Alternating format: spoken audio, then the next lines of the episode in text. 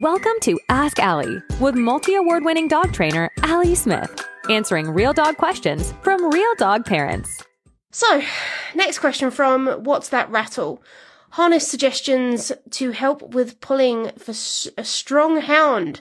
Have I seen the Seika harness? Previously suggested a biothane lead, which is great. I'm really glad that you got on with the biothane lead because they are so much easier to clean. Yes, I have seen the Seika harness. I haven't tested it, and I'm going to leave that there because I don't want to put in a load of speculation. But I do test harnesses as part of what I do.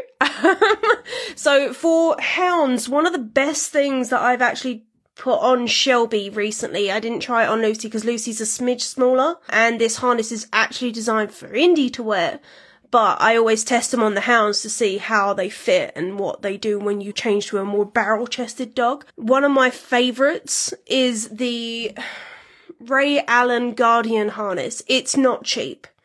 It's not cheap, I warn you.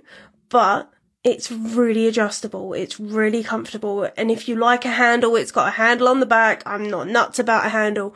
But in terms of being a lightweight but strong harness, hell yeah. I'm very much into that harness at the moment. It's like one of my favorites. And I've tried all sorts of the tactical ones and I, this is the best lightweight tactical harness I've come across. If you want, if you don't want a tactical harness, the alternative that I would suggest is the perfect fit, which is this one right here. It's a wonderful harness. And if you want to go for something without any padding, I don't think you can see it on my screen at the moment, but the Haqihana harness is wonderful. So there's what, three recommendations that should get you through this.